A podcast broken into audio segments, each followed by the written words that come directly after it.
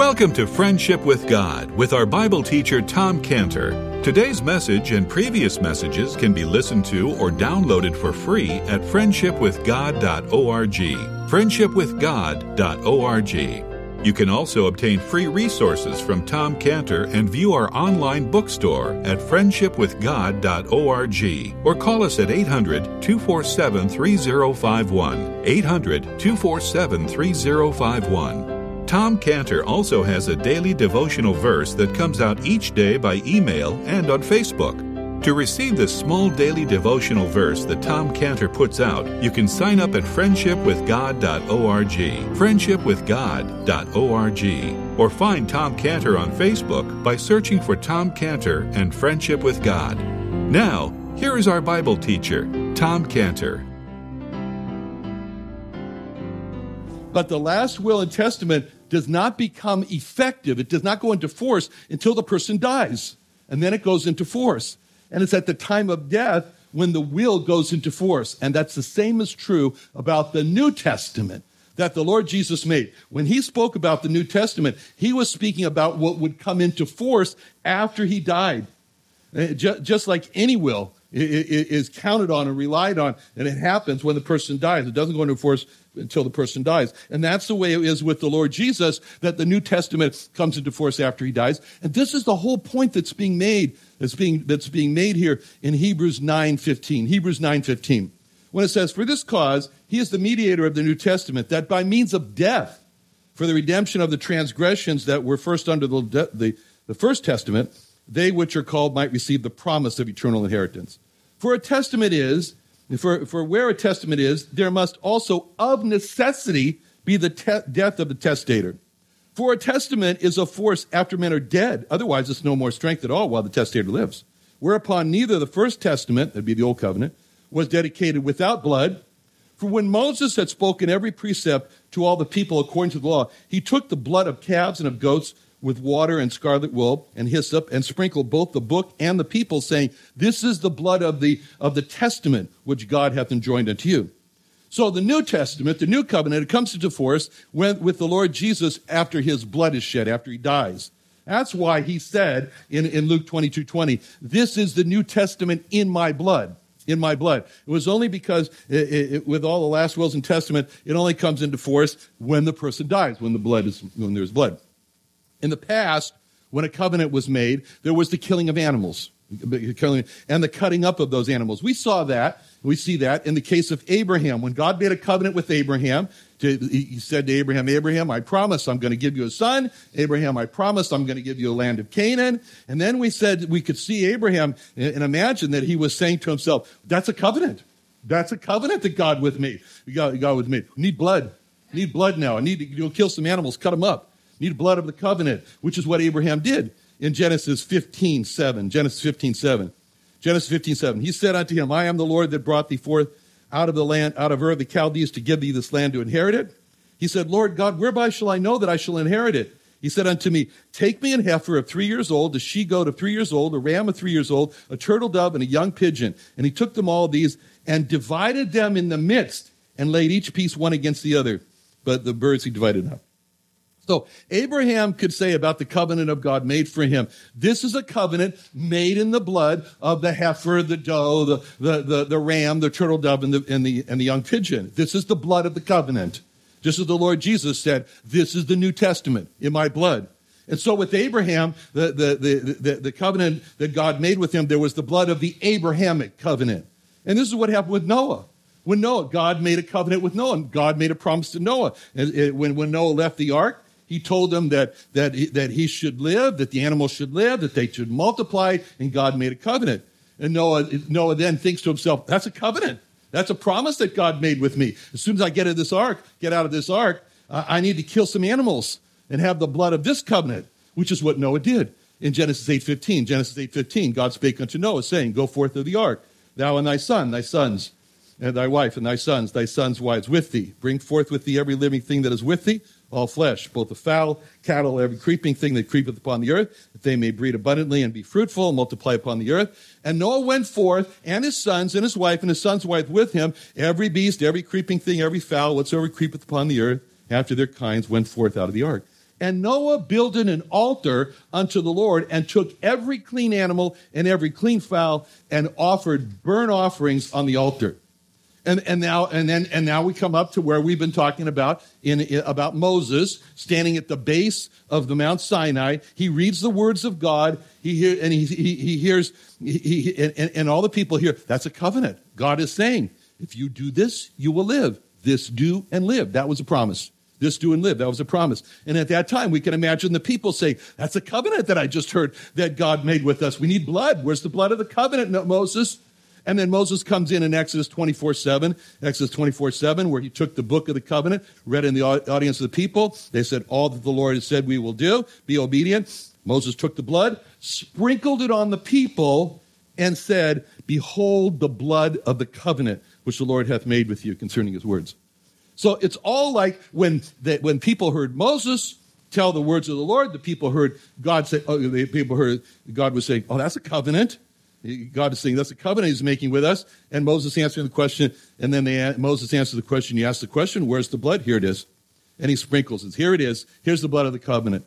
So the disciples are hearing the Lord Jesus pledge, promise that God's going to forgive them of their sins, going to remove their sins, going to give them eternal life. He said a lot of things in, in John 14. And they understood, oh, that's a covenant. That's a covenant. So just as the people at the base of Mount Sinai in Exodus 24, they look at Moses and they say, Where's the blood of the covenant? And Moses says in Exodus 24 8, Here it is. Here's the blood of the covenant, just as the disciples looked at the Lord Jesus and say, That was a covenant. Where's the blood of the covenant? And the Lord Jesus answers them in Luke 22 20. Here it is. Here it is. Here's the blood of the covenant. This is, here's the New Testament in my blood, in my blood. So this is another great accomplishment of the blood of the Lord Jesus. It's the blood of the covenant that God pledges to forgive us, to take away our sins, and make us fully accepted with God. Where there is an agreement between two parties, as in this case, God and us, it is a mutual agreement where one party calls the covenant, that's my covenant. And the other party calls the covenant, that's my covenant. It's mutual. And the Lord Jesus is called in, in, in, in John 120, in, in John 129, he's called the Lamb of God.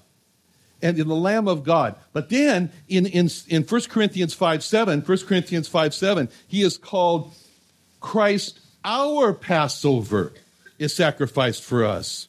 He's called our, our Passover. And then when, when God is speaking about delivering Israel, delivering Israel in Zechariah 9:11, Zechariah 9:11, he says, "As for thee also, by the blood of thy covenant, I have sent forth the prisoner, thy prisoners out of the pit where there's no water." So, we see now why the Lord Jesus calls the New Testament the New Testament in my blood. But with all agreements, this New Testament, it, this, any agreement, and this, it must be accepted by man. It must be accepted by man. It's not automatic. God is not going to force this on any man. And the question might be asked. God would say, God anticipates the question Israel might be asked. Why do I need it? So who needs it? Why do I need this New Testament, this new agreement with God in the blood of the Lord Jesus? This is a common question of the Jewish people today. Uh, Jewish people say, I'm a good person. Who needs it? Yeah, who needs it? And the truth is, is that a person will not feel his need for this New Testament or New Agreement unless he sees his need. Unless he sees his need. So that's why God took time to tell Israel about the deep need that they had for this agreement with God in Isaiah 1 2. Isaiah 1 2, I know we've been speaking a lot from Isaiah 1 9, but this is Isaiah 1 2 where God says, He makes this proclamation, and He wants everybody to hear it. So He says in Isaiah 1 2, Hear, O heavens, and give ear, O earth. For the Lord hath spoken, I have nourished and brought up children, and they've rebelled against me. The ox knoweth his owner, the ass his master's crib, but Israel doth not know. My people doth not consider.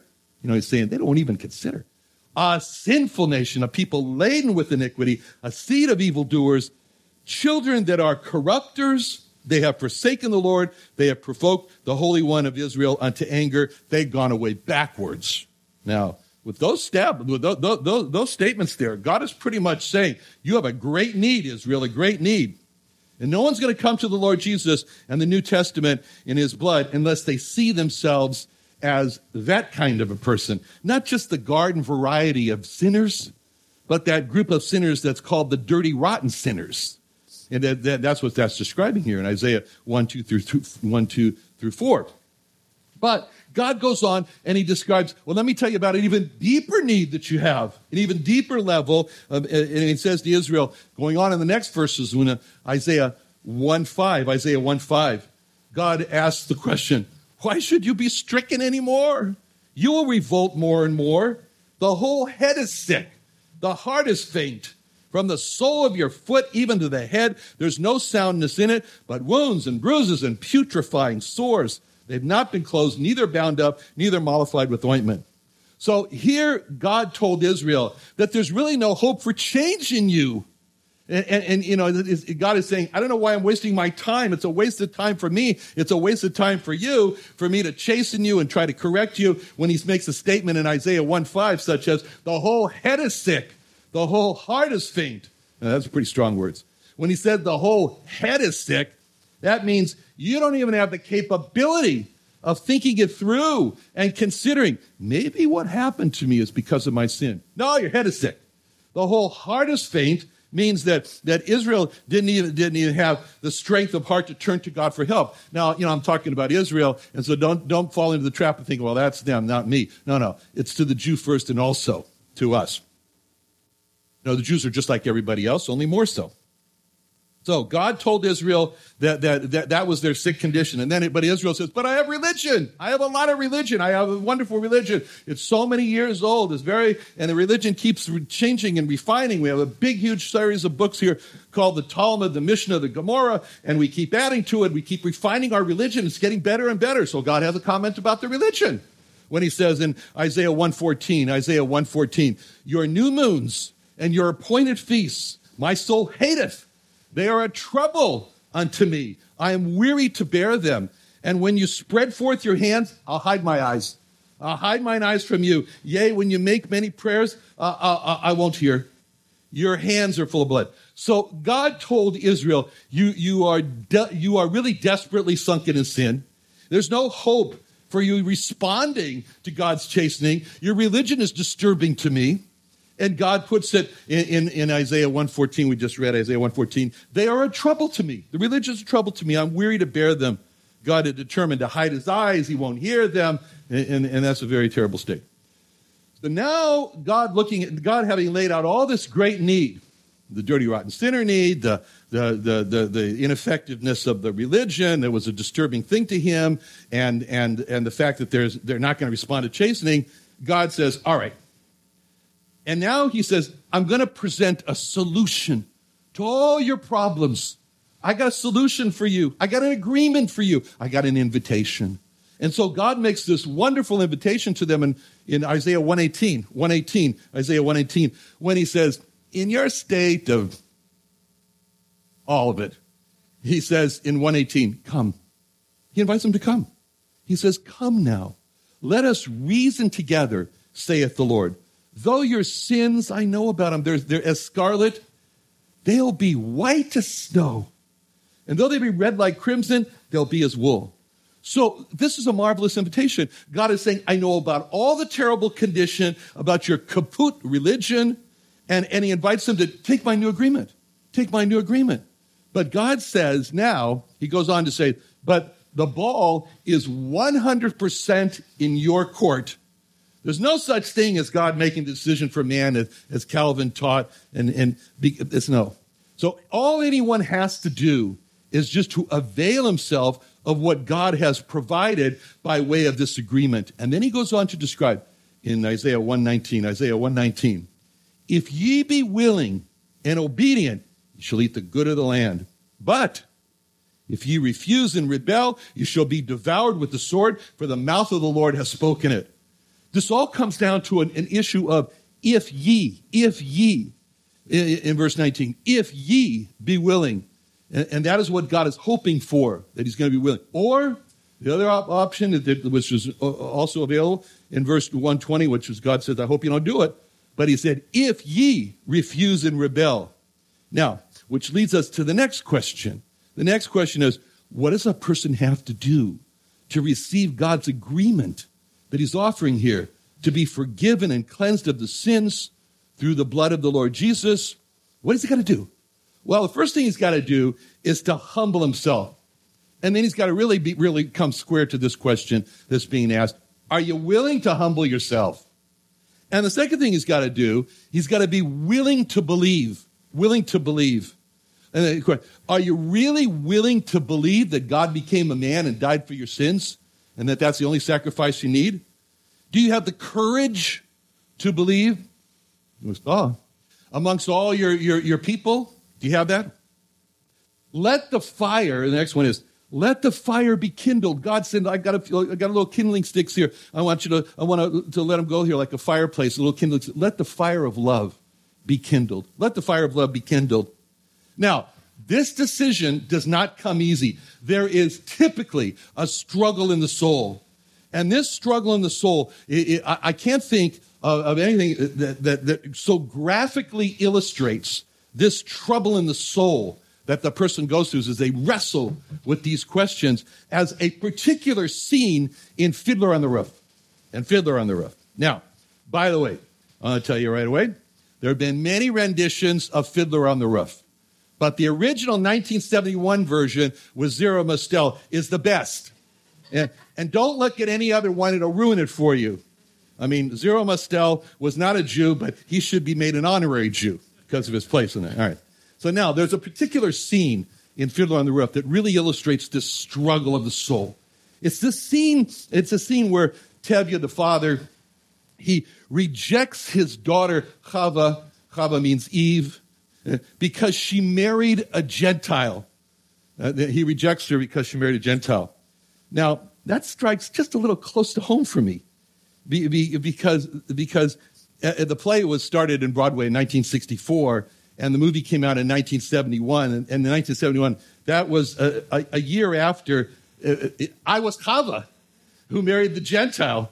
My father was Tevye, and, and I got rejected because of that. It was not because I became a Christian that I was rejected by my family. It was because I married a Gentile. So, uh, you know, this, uh, okay, a little emotional. All right. So, Chava has married the Gentile, and Tevye has rejected her. And Chava starts out one day, and she starts out with this one goal I've got to find my father. And, and, and, and he's in the field pushing his milk cart, and, and Chava finally finds her, uh, uh his, uh, his, her, her father, Tevye alone there. They're alone, and he's in the field like I say, pushing the milk cart. And it's the, the, the, the, the, the scenes of the expressions on the faces tell it all. This scene shows the face of Tevye as he first sees Chava. And when he first sees her, you can see a look of tender love and, and, and affection and a longingness just comes over uh, Tevye's face as if he's been missing her. And then Chava says to Tevye, Papa, I've been looking everywhere for you. And then Tevye's face shows this look of bewilderment and, and confusion as, as, he doesn't know what to do. And, and he starts to move, move over towards her.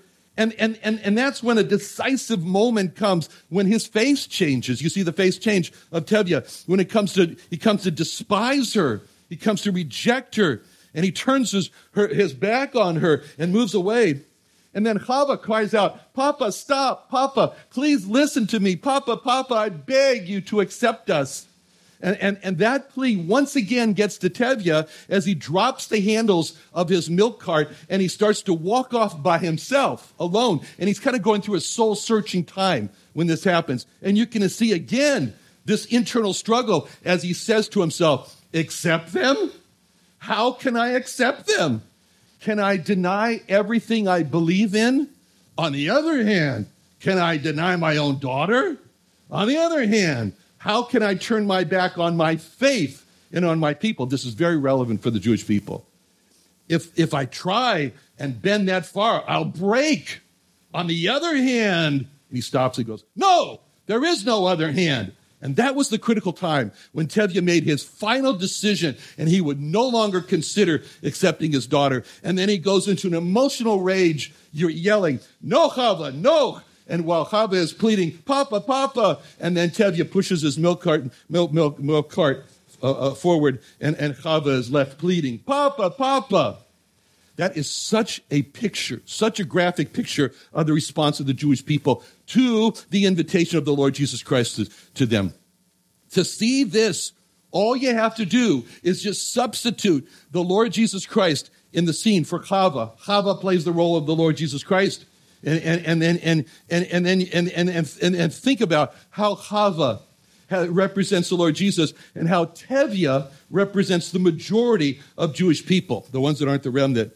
And then see in Chava how the Lord Jesus searched everywhere, everywhere for him, like the Lord Jesus searches everywhere for that one lost soul. And how in Chava, how, how, how when he finds it, how Chava pleads, the Lord Jesus pleads, he begs with that lost soul to be saved.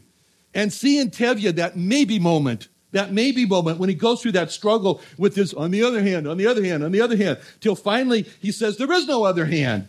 And then there's, there's no reasoning and it's all an emotional rage. And, and, and, he, and during that time, he's thinking, no, if I turn to the Lord Jesus, I will be denying my faith. I will be denying my people. That's what the Jewish people say.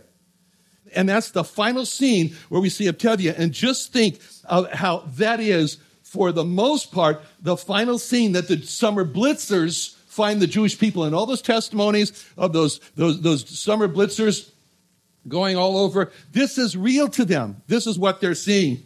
They're seeing this response of Tevye, where they are like Chava.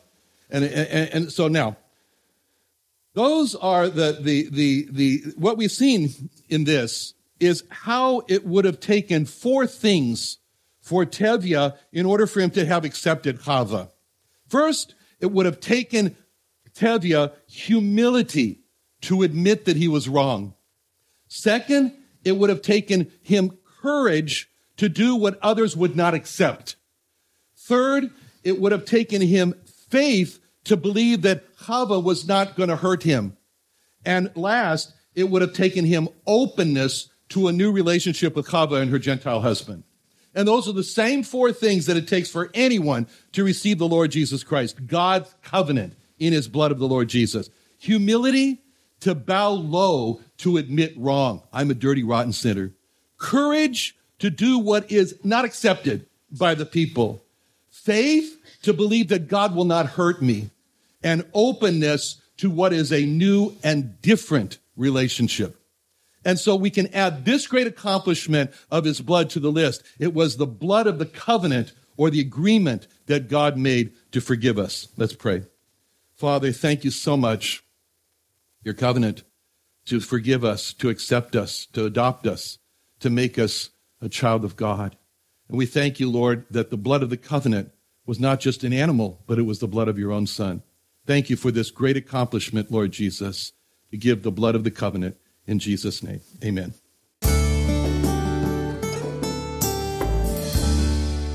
Another wonderful day studying the Bible with our Bible teacher Tom Cantor here on Friendship with God. Don't forget that today's message and previous messages can be listened to and downloaded for free at friendshipwithgod.org. Friendshipwithgod.org. You can also go online to find free resources from Tom Cantor and our online bookstore at friendshipwithgod.org. You can also find Tom Cantor on Facebook, and you can also go to friendshipwithgod.org and sign up for his daily devotional. Tom Cantor is also the founder of Israel Restoration Ministries. You can visit that website at israelrestorationministries.org. You can write to Tom Cantor at P.O. Box 711330, P.O. Box 711330, Santee, California. Santee, California 92071. Or email Tom Cantor at tomcantor at friendshipwithgod.org. Tom Cantor at friendshipwithgod.org. Or for more information about Tom Cantor and Friendship with God and Israel Restoration Ministries, call us at 800 247 3051. Reach Israel. Join Tom Cantor for the second annual Israel Restoration Ministries Jewish Evangelism and Training Conference in San Diego, California, February 22nd and 23rd at the Creation and Earth History Museum.